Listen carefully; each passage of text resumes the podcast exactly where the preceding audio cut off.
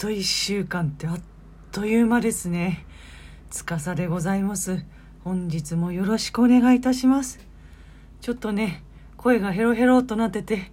申し訳ないんでございます。ねえ年明けて1月かでもきっと1月もあっという間なんだろうなって思いながら私なりにこう予定立てたりしていろいろこうやってたつもりなんですけど案の定もう29日でございますよ月末ですよびっくりでもねまあやることは変わらないので一日一日を大切にこんなペースではございますけれども2月もねよろしくお願いいたします。今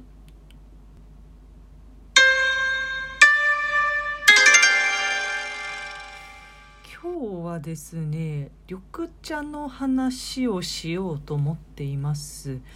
でまあ、あのご承知の方ほとんどだと思うんですけれども、えー、緑茶も紅茶もカメリアシネンシスという椿科の植物からできておりまして発酵の度合いが違うだけなんですね。で最近ですね実はその新潟の緑茶をいただきましたなんだけれども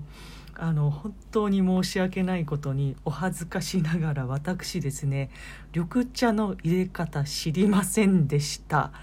はい。でもね今はこうインターネットという便利なツールがございますので調べてみました。で調べてびっくり。えーと、緑茶はまあ一回新鮮な水を沸騰させるところまでは紅茶と一緒なんですね。ただしその後湯飲みに1回入れて10度ぐらい冷ましてからまた急須に戻して入れるっていうようなお作法なんですね。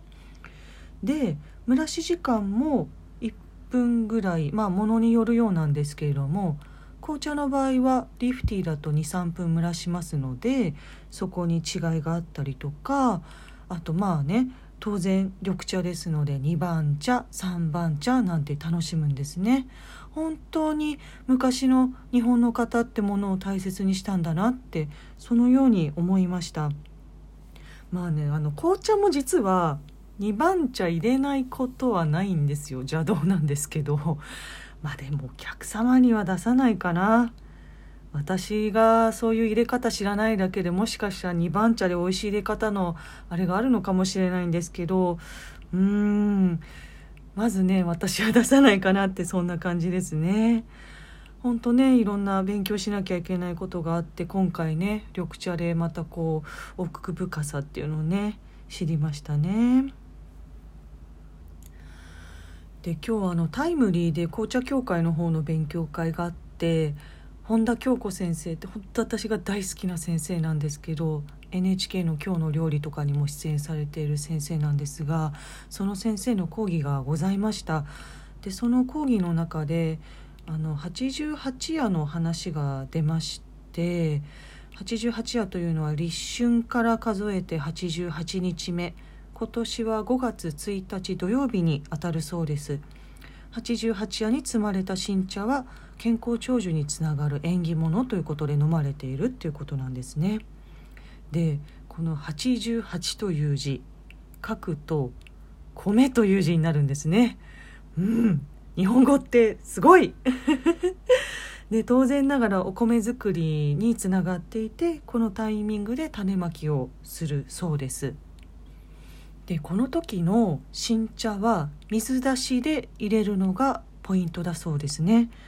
でなんで水出しで入れるかっていうとテアニンという成分まあアミノ酸って言った方がいいのかなこのテアニンの甘みとかうまみは高温のお湯で入れてしまうと茶葉の中に閉じ込められてしまって出てこないのであの水出しにして入れるっていうことらしいんですよね。なんか今までまあ紅茶の新茶はねもちろんチェックしますけれども緑茶の新茶って言ってもあのあんまりこうピンとこなかったんですけれどもちょっと高いらしいんですけど今年はねデパートとか見て買ってみてもいいのかなってそのように思いましたね。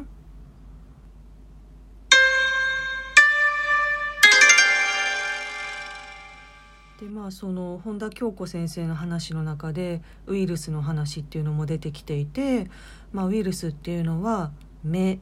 鼻口の3箇所から入ってくると。で目も鼻も基本的にはこうまばたきして潤ってますよねってで口の場合は口のな口からウイルスがこう入ってきて最終的に胃の方まで到達すると胃の酸であのウイルスがこう殺されるようなんですけれども、まあ、その途中の喉にとどまってしまうとまずいということらしいんですよ。でその喉はねやっぱ潤すためには粘膜が必要ですよね。じゃあ喉の粘膜って何？って言ったらビタミン A だとかカロテンだとか取りましょうね。レバーですね。とかまあその話はねいろいろ延々と栄養素の話は続いてしまうんですけれども本当にね紅茶もあの緑茶もそうですけどお茶って抗酸化作用がすごく強いのでお茶でお茶でねお茶を常にこう飲んで喉をこう潤していきたいなっていうふうにそうしてね健康を保っていきたいなっていうふうに思いました。うん、まあね。そうは言ってもですよ。そうは言っても別のものでも喉は潤したいですよね。じゃあ今日もあれで締めたいと思います。皆さんご準備はよろしいでしょうか？まだ飲んでません。これから飲みます。うん。あ飲んじゃった。あの今日はプレモノです。なんかダメだね。カミカミですね。疲れてるんだわ。とっとと、あの、明日の準備して休みたいと思います。皆様も良い週末をお過ごしください。それでは、また来週。